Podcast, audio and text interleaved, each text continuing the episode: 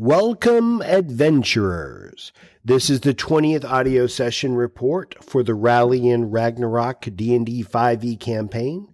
This session 28 report is for the Phantom Troop playing group, which is entitled Into the Lair and took place on 17 December 2021.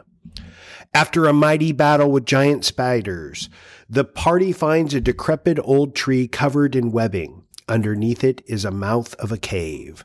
The party ventures forth to rid the area of the spider menace.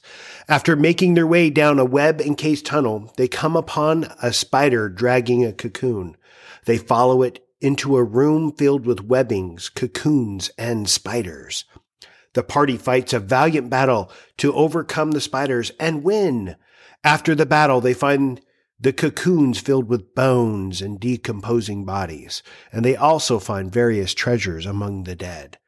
They decide to press on into the next passage, where they find two spiders guarding the way. They enter into battle, but one of the spiders runs away.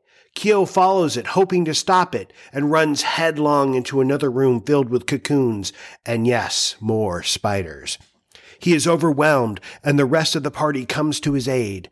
Inside this tunnel are huge spiders, the ones they encountered before. Kyo drops down to zero hit points and is dragged off by a spider and then is wrapped up into a cocoon. The spider then tries to munch on him, but Atlia comes to his aid and heals him, and then he's able to break free. Meanwhile, the rest of the party is overwhelmed as the spiders use the ceiling to climb on and then drop behind them and surround them. Vela is nearly killed, but the party is able to finally vanquish all the spiders but one. It runs off down the passage, presumably to warn its brethren. The session stopped as the grand battle ends. The party is woefully out of spell slots tired, wounded, and in a large passage with two tunnels connected to it. How will our heroes get out of this mess? We'll have to find out next time. The party gains 1,000 experience points for the session, 500 experience points for role playing, 800 experience points for the first room encounter, 200 experience points for the random encounter, and 2,600 experience points for the second room encounter.